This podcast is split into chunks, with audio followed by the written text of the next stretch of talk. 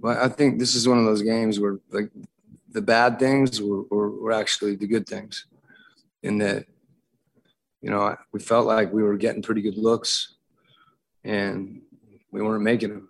And that that's when I think, you know, being mentally tough and continuing um, adjusting a little bit, you know, to when you have an opportunity to get in the lane, um, but continuing to try to play with the pass and take good shots. Um, I thought our defense, you know, our defense was really solid, um, which which allowed us to be in a position where you know when our offense kicked in, you know, we were we were right there. So the, the difference is this team that you know guys figured stuff out, um, and they figured it out on the court.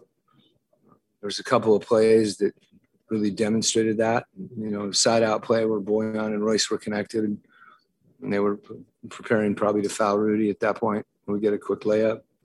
Um, you could see it in dead ball situations when you know, we were huddled to make sure everybody's knowing what we're doing. You know, that doesn't have to be every possession, but you know, I, I think we were connected group up up up here, and uh, you know that guys feed off each other in that way. In that way.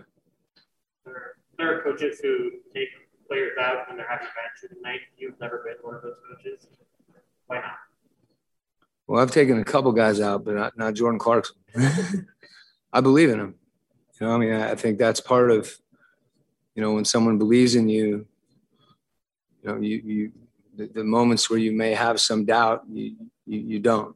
And, you know, I thought in the first half, I think he was 0 for 5 from three. He got one late clock with like two seconds on the shot clock that, you know, call it 0 for 4 and thought they were good looks. So um, that's who he is. And, you know, the thing that, you know, and this, there's a couple of sequences in the Milwaukee game where he just threw himself into other parts of the game. And I think that's the most important thing. Like, if, if somebody's not making shots and they're, you know, going inward and feeling sorry for themselves, you can be frustrated. But when it impacts other parts of your game, you know, that's different. And, you know, there's a there's a confidence that he has in himself and he and I have a little bit of a connection in that regard. Have you ever seen that confidence waver at all? You'd have to ask him.